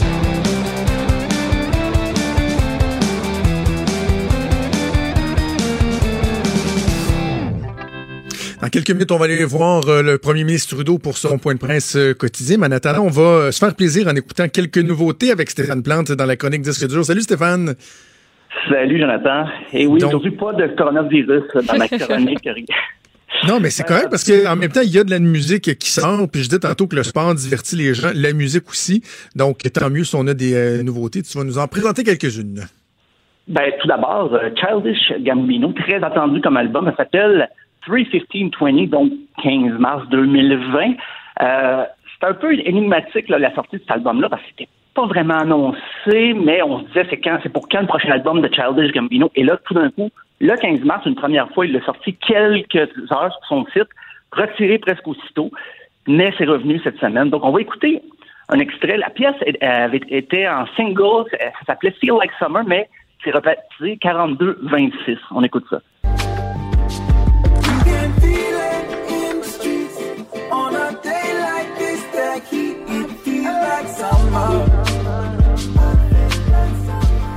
C'est mollo. Oh, c'est Ouais. différent de son dernier gros hit quand même, hein? Ça Quand même, un oui, peu moins, hein? Une bonne petite groove. Pourquoi je dis que le titre a été changé, c'est que sur l'album, à l'exception de deux pièces, le titre des chansons est identifié selon leur minutage, le, le- le fameux time code. Donc, 42-26, ça veut tout simplement dire que la pièce se situe à 42 minutes 26 secondes de l'album. Donc, c'est un peu difficile quand on écoute de se faire des repères. Celle-là, je la connaissais un peu, Feel Like Summer, mais là, tout est changé. Euh, je voudrais dire des fois que c'est expérimental, mais c'est tellement maîtrisé, on a tellement l'impression que c'est ce qui fait que c'est pas si... Il n'y a, rien qui est laissé au hasard, là. mais les, chansons, là, la structure des pièces défie toute logique commerciale. Même si c'est très accrocheur par moment, ça peut changer. L'instant d'après, ils vont nous mettre un rythme là, qui va pas détruire la chanson, mais qui va surprendre. Mais comme Et This is America, son méga succès planétaire de This is America, c'était tout sauf une chanson normale. là. Exactement, oui, ben c'est ça, c'est dans cette lignée-là un peu. C'est un gros trip de studio, c'est vraiment dans la catégorie gros trip de studio. Euh, il y a des fois, je me disais, OK, ça serait facile de dire, ah, c'est génial parce que je comprends pas. Puis des fois, je me disais, c'est génial parce que je comprends pas. C'est un peu entre les deux. Là. Dans six mois, je pourrais trouver autre chose. On va, on va écouter d'ailleurs un autre extrait qu'une des pièces, une des rares pièces qui n'a pas un titre numérique, c'est Algorithm.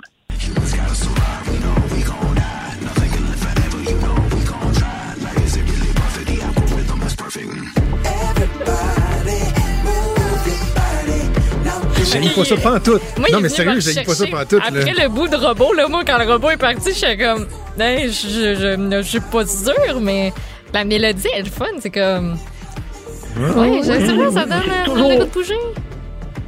il surprend beaucoup. À un moment donné, il jase avec son fils de 4 ans dans une chanson sur la, la- l'authenticité leur- de, de leur amour. C'est très touchant. C'est abordé d'une façon. Je me rappelle pas d'avoir entendu une chanson comme ça. Euh, dans un autre ordre d'idée, plus près de nous, au Québec, Louis-Jean Cormier faisait paraître Quand la nuit tombe, aussi très attendu. Ça faisait cinq ans qu'il n'avait pas fait d'album. On le voyait beaucoup dans la sphère médiatique et tout, mais on se demandait quand ça allait sortir. Et on va entendre l'extrait 100 mètres est. Je me réentends te dire que je connais pas la suite. C'est étrange à quel point il faut toujours que je me rende aussi loin ce que j'ai laissé derrière. Est-ce qu'on peut dire qu'il est fidèle à son style de, de façon générale, Steph? Ben, c'est qu'il n'y a, pas de guitare sur cet album-là. Ce qui, au départ, aurait pu m'effrayer un peu, euh, parce que je sais, je connais les, les, les, les, les qualités d'arrangeur de Jean Cormier, y compris même sur les albums des autres. Et je me disais, il n'y a pas de guitare, mais c'est pas un trip électro pour autant. là. C'est pas de la musique à piton Non, non, non, c'est on, l'oublie. On l'oublie qu'il n'y a pas de guitare à un moment donné, parce que même des fois, il met de la distorsion dans le clavier. Et c'est, de la bonne chanson pop. C'est pas la chanson pop de qualité, même je dirais. Euh, beaucoup de les paroles, il- on sent qu'il est préoccupé. Là. Il dénonce le racisme, le sexisme, aussi l'intimidation sur les réseaux sociaux. Euh, participation de David Goudreau. Fait deux chroniques de ceux qui parlent de David Goudreau euh, directement, mais là, c'est sa participation. Il vient slammer sur la pièce Les Points ouverts. On va écouter un extrait. Tous d'ailleurs, d'ailleurs, une fois tombé, toujours dans la croix. Il reste qui? Il reste quoi? On n'est pas ça, on n'est pas seul, on est de passage, du portage, presque rien, quelques liens. Rêve rasé, peuple écrasé, c'est ça, faut se rappeler d'où l'on vient, pour jamais retourner. C'est surprenant de la part de. C'est très surprenant. J'aurais pas pensé que c'était du Louis-Jean Cormier. là. Tu sais, moi, on va écouter son, son dernier album en boucle. Ça, Ah oui. c'est bon, par contre. Ben oui, parce qu'il alterne des fois qu'une mélodie, euh, des, chansons plus harmonieuses et tout ça, puis à un moment donné, tiens, du slam pour dénoncer quelque chose de très précis. C'est- Puis les paroles aussi, le travail des paroles, le travail des, des- la sonorité des mots, il joue beaucoup sur les syllabes. Qui, c'est beau travail poétique quand même, parce que les voix sont, sont assez fortes là, quand même aussi dans, la- dans l'album. Il y a des fois, j'avais l'impression que sa, sa voix s'essoufflait un peu, mais c'est plus pour ajouter une touche de vulnérabilité, un peu de fragilité qui rend le refrain un petit peu plus euh, remarquable. Euh, c'est d'un d'un bout à l'autre, ça s'écoute quand même assez bien, comme je disais, là, la, la distorsion d'un synthétiseur, des fois, ça peut surprendre après une balade plus piano. Euh, Donc, on invite les le gens à l'écouter ça, Louis-Jean. On n'aura pas le temps pour le dernier, malheureusement, parce qu'il y a le premier ministre Trudeau qui te scoop, Ben voilà. mon Steph. On se reparle bientôt et on va aller écouter euh, le premier ministre. Merci, Stéphane. de la COVID-19. On introduit maintenant une seule prestation, la prestation canadienne d'urgence, pour aider les travailleurs qui ont perdu leurs revenus en raison de la pandémie. Que vous soyez admissible à l'assurance emploi ou non, cette prestation est là pour vous aider. Les gens recevront 2000 dollars du gouvernement fédéral à tous les mois pour les quatre prochains mois.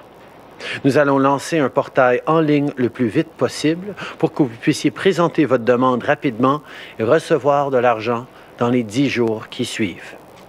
Yesterday, Canadians notre plan pour aider les Canadiens, sauver des emplois et soutenir notre économie a été adopté par le Parlement. Avec des mesures plus généreuses pour aider encore plus de Canadiens, on parle maintenant de 107 milliards de dollars pour soutenir les gens et les entreprises. Nous avons lancé la nouvelle prestation canadienne d'urgence qui offrira 2000 dollars par mois pour un maximum de quatre mois aux travailleurs qui ne reçoivent aucun salaire en raison de la COVID-19. Cela va remplacer les deux allocations que nous avions annoncées la semaine dernière pour simplifier le processus afin d'accéder à de l'aide. Le formulaire et le processus commencera bientôt et euh, ensuite euh, vous recevrez l'argent 14 jours après avoir effectué une demande. Nous allons aussi augmenter l'allocation canadienne pour enfants. Les parents savent déjà combien euh, l'allocation les aide à élever leurs enfants et donc on va redonner plus d'argent dans la poche des familles pour naviguer à travers ces temps d'incertitude. Nous allons aussi bonifier le crédit de TPS qui aide les Canadiens tous les mois. Pour les étudiants qui payent toujours leurs euh, prêts étudiants, eh bien, nous allons reporter le paiement des intérêts pour six mois. Vous pouvez trouver plus d'informations sur tous ces programmes et tout ce que nous faisons au canada.ca. Je suis désolé de vous dire qu'il y a une arnaque euh, par texto qui a cours sur le programme de prestations que nous avons annoncé. Je vous rappelle que le, le site du gouvernement est le meilleur endroit pour trouver de l'information sur tout ce que nous faisons. Vous pouvez consulter le site canada.ca pour obtenir plus d'informations sur ce que fait notre gouvernement pour contrer la COVID-19 et sur la façon d'accéder à vos prestations. Malheureusement, certaines personnes ont reçu un message texte qui semblait venir du gouvernement à propos de la nouvelle prestation d'urgence. C'est une arnaque. Je veux vous rappeler que le site Web du gouvernement est le meilleur endroit pour trouver l'information fiable sur ce qu'on fait. C'est clair que la pandémie met énormément de pression sur nos systèmes de santé, sur l'assurance-emploi et sur tout l'appareil gouvernemental, mais sachez qu'on fait tout ce qu'on peut pour raccourcir les délais. Je sais que les factures s'empilent pour les gens et la pression monte. Ça inquiète bien des familles et avec raison. Mais on travaille le plus rapidement possible pour mettre l'argent dans vos poches. On sait aussi que les gens à l'étranger ont encore de la misère à trouver des vols pour rentrer chez eux et on continue de travailler avec les compagnies aériennes pour les ramener au pays. Hier, Air Transat a annoncé deux autres vols partant du Salvador et de Guatemala à destination de Montréal. En même temps, notre gouvernement est en constante communication avec nos partenaires internationaux qui font eux aussi face à cette crise. On regarde ce qui a fonctionné ou pas pour eux et on essaie de voir si on pourrait pas s'inspirer de leur succès. Earlier today, un peu plus tôt aujourd'hui, j'ai parlé avec les leaders du G20. Une chose est claire, nous euh, pouvons combattre euh, la COVID-19 seulement si, en tant que communauté globale, nous agissons et nous allons faire tout ce qu'il faut. Cela veut dire s'assurer que l'Organisation mondiale de la santé et les agences de santé publique euh, ont les ressources nécessaires. Cela veut dire de travailler ensemble pour développer un vaccin, découvrir un traitement et accroître les euh, tests de dépistage. Nous améliorons aussi nos capacités manufacturières pour fabriquer du matériel médical et pour s'assurer que les chaînes d'approvisionnement achemine ce matériel le plus rapidement possible. Notre gouvernement aide les entreprises canadiennes pour convertir leurs usines et produire les biens dont nous avons besoin à l'heure actuelle. Le G20 a aussi réalisé des investissements importants pour aider les populations de partout à travers le monde à traverser ces temps. Nous euh, devons coordonner nos efforts pour protéger l'économie mondiale. Il s'agit d'une euh, crise globale et il faut une réponse mondiale. Nous devons travailler avec nos alliés pour protéger les gens et protéger l'économie. Et sur ce, j'annonce ce matin que je nomme Kristen Hillman notre nouvel ambassadeur aux États-Unis. L'ambassadrice Hillman est une euh, diplomate brillante. Elle a d'ailleurs travaillé à, euh, à l'accord de libre-échange avec les États-Unis et le Mexique récemment. Et elle a joué un rôle clé alors que nous euh, discutions avec nos voisins du Sud à fermer la frontière tout en préservant les échanges commerciaux. Alors que nous combattons la COVID-19, nous devons protéger nos chaînes d'approvisionnement pour continuer d'importer du matériel médical et des légumes frais, nos, euh, nos voies maritimes, euh, les euh, travailleurs euh, qui font des échanges commerciaux par la voie des routes. Tout cela est crucial et nous les remercions. Nous devons travailler encore plus fort pour vous garder en sécurité dans cette crise qui évolue. Il y a trop de voyageurs à l'heure actuelle qui ne s'isolent pas à leur retour au pays et nous prenons des actions en ce sens. J'ai été très clair, les premiers ministres des provinces l'ont été, la docteur Tam aussi. Si vous venez de revenir de l'étranger, vous devez retourner à la maison et y rester pour 14 jours. Certaines personnes n'ont pas pris cette recommandation au sérieux. Ils s'arrêtent par exemple à l'épicerie de retour de l'aéroport. Ils se rassemblent avec des amis après la semaine de relâche.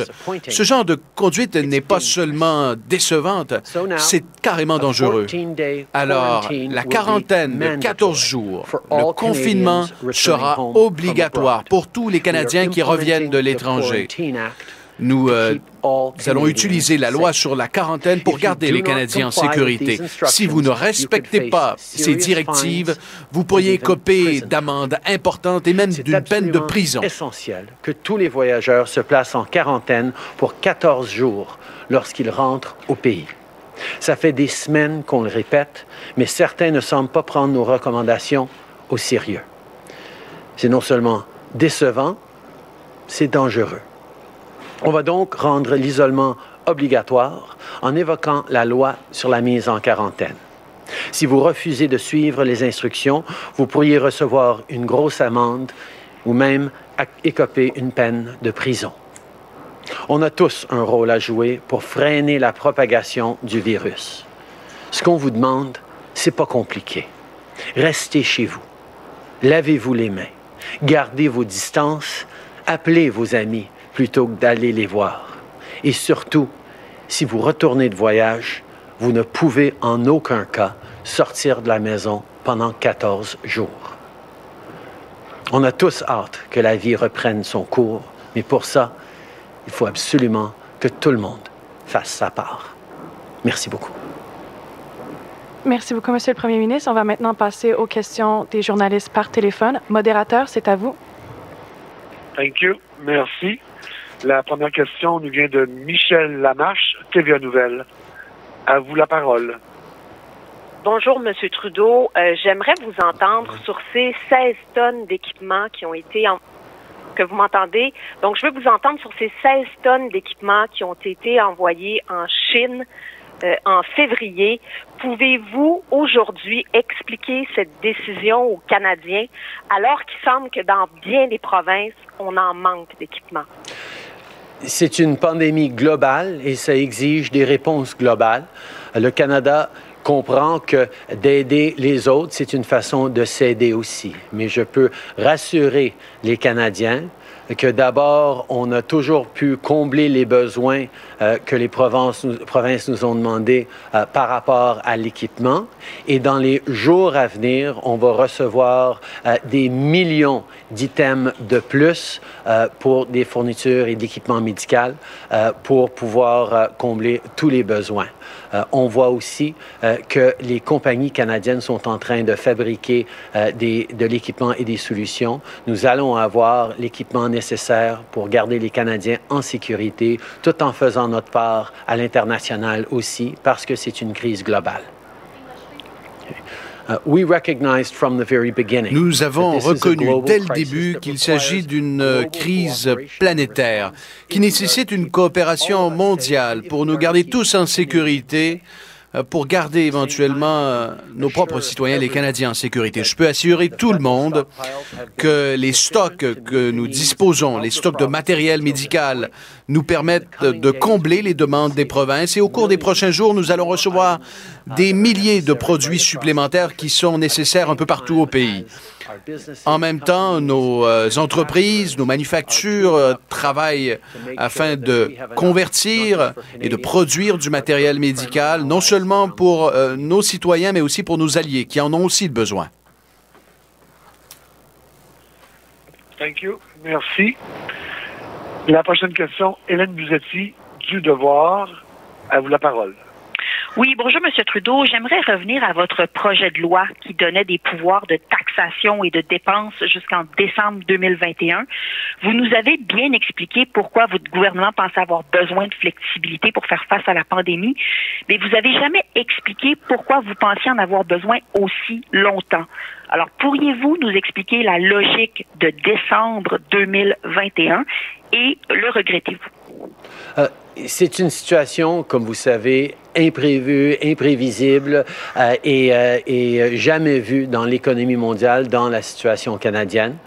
Nous avons reconnu que nous avions besoin de mesures hors de l'ordinaire pour répondre à cette, euh, à cette crise. On a voulu donner de la flexibilité au, euh, gouvernement pour pouvoir répondre à euh, cette crise qui, on ne sait pas combien de temps ça pourrait durer, mais on a très bien compris et on a travaillé avec les partis d'opposition pour résoudre cette préoccupation et on va continuer de s'assurer que les mesures nécessaires aboutissent pour les Canadiens. Merci. Oh, je souhaite la bienvenue aux gens qui se joignent à nous sur les ondes de TVA, conférence de presse en cours de M. Trudeau. Donc, euh, Mario Dumont qui résume un peu ce que le premier ministre Trudeau euh, a dit. on comprend qu'à 11h30, là, il, y a, il y, a, un jumelage qui se fait entre TVA et LCN. Donc, c'est pour ça qu'on, à LCN, il souhaite la bienvenue euh, aux auditeurs euh, de TVA. Donc, on va y retourner dans quelques instants. Mais peut-être juste vous dire que la question de Michel Lamarche risque de hum, de retenir beaucoup d'attention aujourd'hui dans les prochaines heures lorsqu'on apprend qu'en février dernier, on a envoyé 16 tonnes d'équipement médical en Chine. Alors que les experts de l'OMS depuis euh, le SRAS, quoi, en 2008, disent, by the way, ça va arriver, là, tout le monde, ça, ça va arriver tout le monde, mm -hmm. ou, ou c'est des avertissements qu'il y a eu en 2018, mais peu ben, importe. On savait juste, que la pandémie, là, était à nos portes, C'est juste avant, il y avait eu, l'OMS disait, préparez-vous, là on sait qu'il y a quelque chose de gros qui s'en vient, puis nous autres, ben, on a, euh, chippé ça quand même. Absolument. Donc, euh, je, je, juge, Maud, la réponse du premier ministre Trudeau absolument insatisfaisante. Euh, de nous dire que la crise elle est globale, que ça prend une coopération mondiale. En ce moment, moi ce que j'entends, c'est que par exemple, il y a des commandes qui avaient été faites de l'étranger, de masques qui devaient s'en venir ici. On m'a évoqué la France, là, mais je, je, le dis sous toute réserve, okay. que c'était prêt à être shippé. Là. Et là, finalement, la France a fait comme... Ah, vous savez quoi? Finalement, on paiera des pénalités, mais on va garder pour nous autres nos masques. Là. Tu sais, euh, eux autres, là, ils ont le réflexe de faire ça. Nous, on n'a pas eu ce réflexe-là. Et on a beau nous dire qu'il y a de l'équipement, de plus en plus, on le voit encore dans la presse. Ce matin, il y avait des papiers, le journal en parle, TV Nouvelle en parle. Mm il y a des craintes dans le milieu parce qu'on est en rationnement. Ils disent oui, il y a des masques, il y a suffisamment de masques pour répondre aux besoins selon les protocoles qui sont mis en place. Mais ils mettent des protocoles où il y a des gens qui en ont pas de masque N95 qui normalement là, ils devraient en avoir. Là. Oui. C'est peut-être pas les plus exposés, mais ils sont dans un hôpital, ils traitent une clientèle malade qui peut avoir la COVID, et ces gens-là sont davantage à risque parce qu'on n'a pas assez de masques et qu'on dit dans les protocoles, vous, vous en aurez pas. Donc, c'est une, une, problématique qui est réelle. Et il y a quelque chose d'un peu euh, préoccupant, voire peut-être même frustrant, j'ai envie de dire, à savoir que le Canada a chupé 16, 16 mmh. tonnes d'équipement euh, en Chine alors que euh, on en avait assurément de besoin. Je ne sais pas si on peut retourner peut-être écouter encore euh, quelques instants le, le, premier ministre Trudeau qui continue de répondre aux questions. Des infectants. Donc, nous savons que la vaste majorité des Canadiens ont respecté les directives qui ont été émises pour leur propre protection. Euh, mais bien malheureusement, il y a un certain nombre de Canadiens qui n'ont pas suivi les directives qui ont été émises pour leur protection. Alors, on a dû euh, prendre des mesures supplémentaires avec la loi sur la quarantaine afin de s'assurer que les Canadiens qui ne respectent pas les directives d'auto-isolement pour 14 jours il y aura des euh, conséquences, euh, des amendes et possiblement des peines de prison.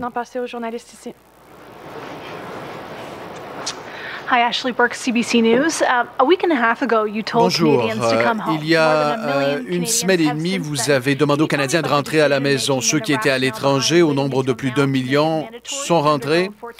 Euh, et euh, vous avez donc renforcé les, les, les, mesures avec la loi sur la quarantaine. Pourquoi ne pas l'avoir fait il y a une semaine et demie? Il y a des directives qui avaient été émises il y a une semaine et demie. On a demandé aux gens de pratiquer l'auto-isolement pendant pendant 14 jours. Beaucoup, beaucoup de Canadiens ont respecté les directives qui ont été émises par la santé publique car ils savent très bien que cela les protège, protège leurs proches et protège l'intégrité et euh, le maintien de notre système de santé. Malheureusement, il y a trop de gens qui n'ont pas respecté les directives. Voilà pourquoi nous avons dû prendre ces mesures supplémentaires euh, en rendant l'isolement obligatoire et en déployant des mesures supplémentaires. Mandatory um, quarantine. Avec euh, Are you asking cette people to euh, obligation, est-ce que vous demandez aux? Canadiens de euh, rapporter ce qu'ils constatent si des gens ne respectent pas les directives? L'Agence de la santé publique va se charger d'effectuer des euh, vérifications et, euh, et les autorités vont s'occuper de faire respecter les directives. Euh, les autorités policières euh, seront mobilisées. Nous reconnaissons euh, que euh, beaucoup de gens euh, vont suivre ces instructions. Euh, nous allons faire des suivis. euh, Santé Canada va faire des suivis avec euh, beaucoup de gens pour vérifier qu'ils sont effectivement en isolement.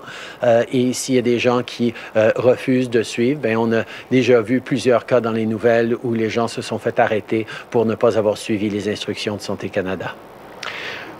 Louis Blouin de Radio-Canada. Monsieur Trudeau, euh, vous demandez aux gens de faire des sacrifices, de faire leur part. Pourquoi ne pas demander aux grandes entreprises de cartes de crédit d'accorder une période de grâce aux gens? Il y a des gens pour qui la carte est pleine, puis ils continuent de payer 20 d'intérêt. Euh, ce serait pas le moment pour eux d'accorder une période de grâce? Euh, tout à fait. C'est une conversation qu'on est en train d'avoir avec euh, les grandes banques au Canada. Euh, je peux souligner que le ministre Morneau euh, a, un dialogue régulier avec les banques. On est en train de regarder, euh, de les encourager de prendre des mesures comme ça, en même temps qu'on regarde pour mettre en place des mesures pour euh, à- avoir de l'accès au crédit pour les Canadiens qui coûteraient énormément moins cher que ce que les euh, cartes de crédit euh, euh, exigent. Okay. Uh, we can... Bon, alors euh, c'est intéressant aussi cette dernière question-là, le journaliste qui demande si euh, le gouvernement fédéral va euh, demander aux grandes banques de faire leur effort parce que ça va prendre un bon moment avant que les premiers chèques soient euh. Là, on parle euh, quoi du début avril Mhm. où le fameux portail sera en place où vous pourrez faire vos euh, demandes de prestations pour le 2000 dollars par mois pour une période de quatre mois. Ensuite, un délai de quelques jours jusqu'à 10 jours. Là, on nous dit en dedans de 10 jours pour recevoir les chèques, mais pour bien des gens, les comptes vont rentrer, devront les payer, veulent pas payer trop d'intérêts. Si au moins les banques pouvaient donner un, un petit break, là. Des cartes de crédit à 20 de, de taux d'intérêt, là, ça, je pense que ça va être correct, là. Euh, Visa, Mastercard, ils feront pas faillite même s'ils donnent un petit lousse sur euh, les taux d'intérêt. Donc, euh, ce serait intéressant. Sinon, ben, qu'est-ce qu'on retient de ce point de presse-là? Euh, Au-delà de, la question là, sur les 16 tonnes d'équipements qui ont été envoyés en Chine au mois de février, pas vraiment de nouvelles. Là. Euh, bon, il y a la nouvelle ambassadrice du Canada aux États-Unis qui a été nommée ce matin, Kirsten Hillman. Elle était déjà une diplomate en place, mais là, elle va devenir l'amba- l'ambassadrice en chef. Euh, on rappelle aussi qu'on a fait appel à la loi sur la mise en quarantaine qui vient, dans le fond, obliger la quarantaine pour euh, les voyageurs qui vont euh, revenir au pays. On nous rappelle que euh, vous pouvez être passible de- d'amendes très importantes, voire même de peine de prison si vous respectez pas cette quarantaine-là. Peut-être aussi un mot qui nous a, un truc qui nous a accroché, Maude, là, le premier, pour que le premier Trudeau prenne la peine de dire aux. Canadiens, il y a des petits crétins qui sont en train d'essayer de vous arnaquer crétins. par texto. Des voleurs, des, des, des salopards qui profitent des, des oui, oui. des, Des croches, des pas d'allure, des. Hey, c'est comme venu me chercher, ça. Ça a pas pris. Ah oui, absolument. Ça a pas pris 24 heures, Joe. Ah ouais. En même Donc, pas euh, 24 heures, tu sais, on a décidé de se lancer sur ce cas-là de pauvres gens qui veulent juste avoir leur aide du gouvernement pour, tu sais, juste aller faire l'épicerie. Il y en a que c'est à ce point-là. Si vous recevez un texto là, du Ça gouvernement canadien, là, oubliez ça. Là. Le gouvernement canadien vous enverra pas un texto. Vous allez appliquer via le site canada.ca. On vous donnera euh, plus de détails lorsqu'ils auront les détails pour le, le portail. Mais soyez très, très, très prudents. C'est pas le temps en plus de se mettre dans le trouble, en plus des difficultés que vous connaissez déjà avec la situation actuelle. On va faire une pause au retour. On parle de l'achat local. On n'arrête pas de le dire. C'est important. On va Mhm. avoir un bon exemple, une bonne suggestion pour vous dans quelques instants. Franchement dit. Jonathan Trudeau. Et Maude Boutet. Appelez ou textez au 187 Cube Radio 1877 827 2346. Cube Radio. Cube Radio. Maude, euh, faut joindre l'utile à l'agréable, tu sais, parce qu'on a dit faut soutenir l'achat local. Mhm. Il y a des restaurants qui euh, font, euh, qui rivalisent euh, d'ingéniosité pour garder la tête en dehors de l'eau dans la situation actuelle, puis en même temps, nous-mêmes comme consommateurs, comme personnes, comme couple, comme famille, on va comme, on va avoir besoin d'un petit peu de réconfort au cours Ouais. des prochains jours, prochaines semaines. Et là, moi, j'ai trouvé ça, ce modèle-là parfait pour le week-end. Avant d'aller rejoindre notre invité, je t'explique juste rapidement qu'est-ce que c'est. Il y a peut-être des gens qui connaissent, euh, des gens qui connaissent le groupe La Tanière. Euh, si vous n'êtes pas de Québec, prochaine fois que vous venez à Québec, vous devez absolument essayer l'un de leurs trois restaurants. Il y a l'origine, il y a Légende, il y a Tanière, la version 3.0 qui a ouvert l'année dernière. Mes deux meilleures expériences culinaires ever, c'est la tanière, l'ancien restaurant et euh, dans la nouvelle mouture. C'est vraiment des restaurants d'exception. Et là, eux, évidemment, ont dû fermer comme tout le monde, mais ils proposent des coffrets, un peu comme le genre de coffret que vous avez à la Saint-Valentin, mais qui vont vous donner des, vos repas, ben, vous les vendent évidemment pour trois soirs, pour vendredi, samedi, dimanche.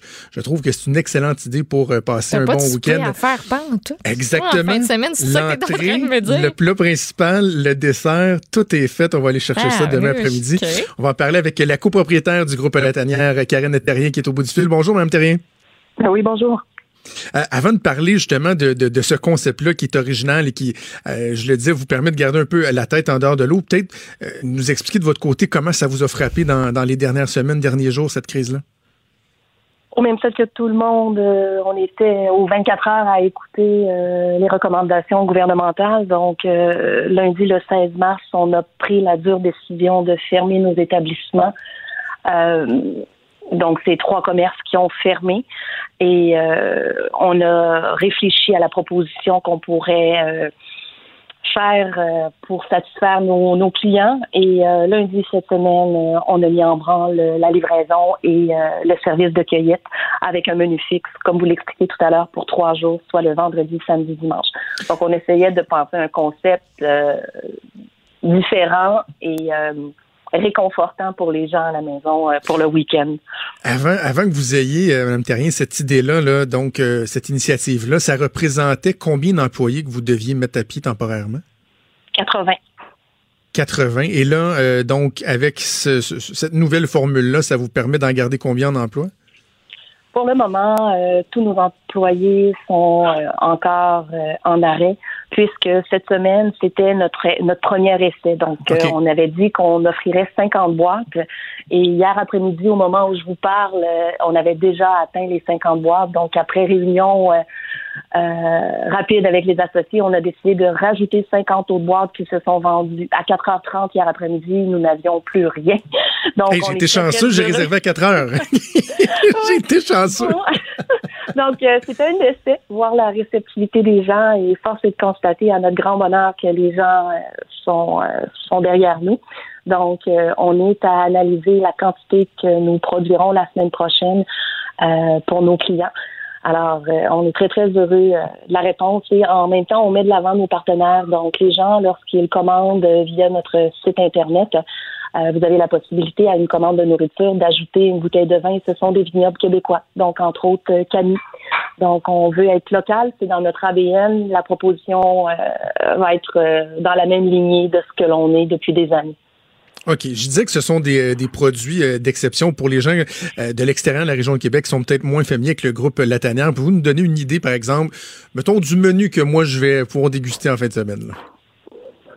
ce sont des, je vous dirais, je ne l'ai pas sous les yeux le, menu, mais c'est des produits du Québec. Vous allez avoir l'entrée, vous allez avoir le plat principal et le dessert. Je sais qu'il y a une caille, il y a canard également.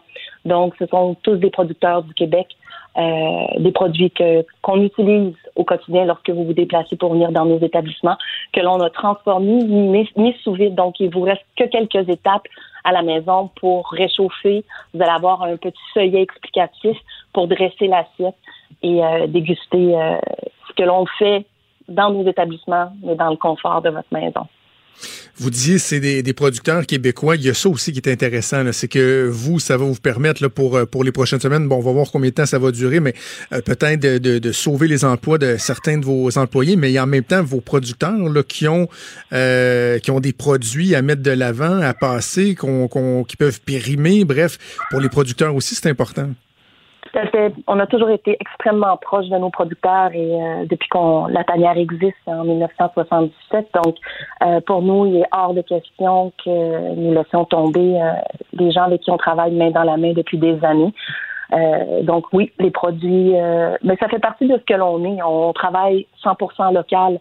On fait notre pain, euh, les produits. On n'a aucun produit qui vient de l'extérieur. Je vous donne comme exemple banane, kiwi, orange. On travaille que les petits fruits du Québec, les framboises, l'argousier. Même nos cocktails sont réinventés en fonction. On n'a pas de citron.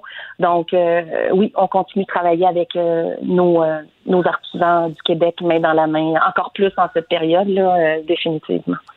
OK, pour les gens qui se posent la question, c'est euh, donc un forfait euh, au coût de 150 dollars. Quand on y pense, je comprends, il y a des gens qui, vivent une situation euh, qui est précaire en ce moment. Euh, c'est pas tout le monde qui pourra se le fournir, mais il y a des gens qui, de un, continuent de travailler, vont vouloir chercher justement à se payer un peu de, de bon temps, un peu de réconfort. Ça revient à 50 dollars par repas pour cette qualité-là, pour pour un couple. Je trouve que ça vaut vraiment la peine. En poursuivant l'expérience de semaine en semaine, est-ce que vous savez si vous allez revoir le menu à chaque semaine, par exemple? Oui, euh, là, avec la réponse qu'on a eue cette semaine, euh, euh, les chefs présentement qui sont mes associés sont en production euh, intense pour que ce soit prêt demain, pour qu'on puisse faire les livraisons, que les gens puissent venir chercher Mhm. leurs commandes. Puisqu'on a augmenté à, à 100 boîtes, c'est certain que la semaine prochaine, on va augmenter les quantités. Je- je- à- en ce moment, je peux pas vous dire le nombre qui seront disponibles. Euh, le but étant euh, de servir le plus de monde possible, mais pas rester pris non plus avec euh, des boîtes invendues. Ben oui. Donc, ce sera probablement encore en quantité limitée. On invite les gens à surveiller nos réseaux sociaux, notre infolettre. Dès que le menu sera établi ce week-end par les chefs, on publiera sur les réseaux sociaux et dans notre infolettre. Euh, et à ce moment-là, on va réouvrir le site de commande sur kermesse.com qui est avec Q8 euh, et les gens pourront placer euh, leurs demandes via euh, notre site web. Euh, soit vous passez les chercher à l'origine le vendredi après-midi ou soit que vous optez pour la livraison. Euh, encore là, cette semaine, c'était une période test, donc le périmètre était peut-être un petit peu plus restreint. On voulait voir la réponse. Donc ça aussi, nous devrons l'analyser ce week-end, à savoir si on, on agrandit un petit peu notre périmètre de livraison. Excellent. Donc, on invite les gens à vous suivre, à rester à l'affût pour euh, le prochain menu, la disponibilité qui sera euh, rendue publique au cours des prochains jours. Ben, bravo pour l'initiative. On invite euh, les gens à vous encourager. Karine Terrien, copropriétaire du groupe La Tanière. Merci beaucoup. Bon week-end. Bonne chance pour la suite. Merci à vous. Bonne journée. Merci. Au revoir. Vous écoutez Franchement dit. Ça risque d'être la plus grande bataille de notre vie. COVID-19. On va terminer le show avec euh, Vincent Dessureau qui est en studio à Montréal. Salut Vincent. Ça va bien? Je pense que t'es dû pour aller faire à dîner, là. Pourquoi? On Pourquoi tu entend du monde qui ont faim à l'arrière, ça se peut-tu? Non, non, c'était, je pense que c'est- c'était notre invité. Ah! C'était- non, non, moi, je suis dans le studio à Québec, là. Ah, je pensais que t'étais encore chez vous. Ben C'était non, ben non, depuis le début de la semaine que je suis en Ah, studio, euh, que mon pas, je sais pas, j'entends est toujours seulement terminé. ta voix. Non, je pense que c'était le chat de Mme Terrien qu'on entendait, qu'on entendait miauler. Un chat pour des enfants. Non, mais on travaille. Je pensais euh, que c'était un chat, moi. Ben, moi, c'est- On pensait que c'était des enfants. Non, mais je me suis- ça sonnait comme un chat, mais je me suis dit, Jonathan, t'as pas de chat, toi? Non, je me disais, je, dirais pas, hey, ton chat, puis là, je me dis, ben non, c'est mon fils, puis j'ai arrêté gênant. Mes que, enfants euh, sonnent comme un chat. C'est ça. Bon.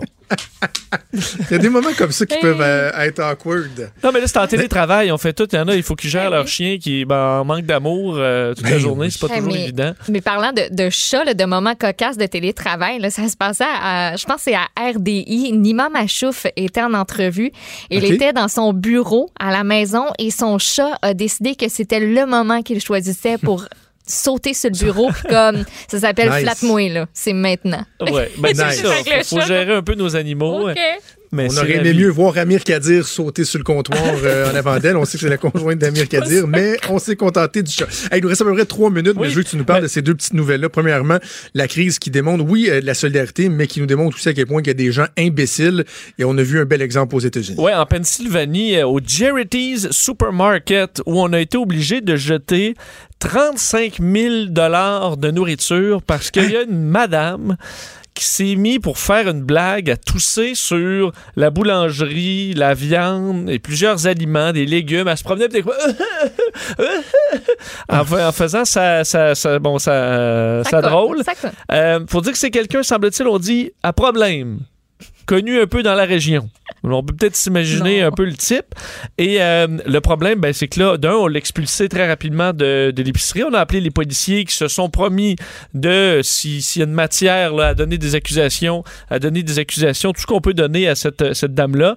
Mais par mesure de précaution, même si on n'a pas euh, d'informations comme quoi elle aurait le- la COVID-19, on a dû Ben jeter toutes les sections. chance, hein. Alors, ils ont eu besoin de 15 employés pour tout jeter, tout nettoyer, stériliser les frigidaires, euh, les, les racks pour les, les légumes et euh, avant de réouvrir par la suite. Donc, au moins, ils disent on a pu Hmm. tester nos procédures, montrer qu'on était sérieux là-dedans, mais euh, vraiment à ne pas faire, surtout que la dame va se trouver devant les tribunaux, se trouverait pas très, très brillante.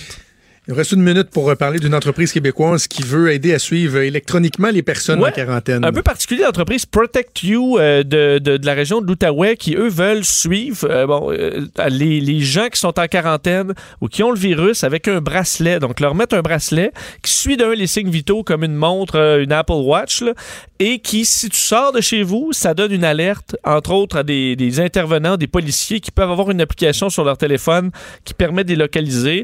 Ça fait un peu Big Brother, on s'entend, mais peut-être qu'en situation de crise, c'est d'un outil fait pour ça.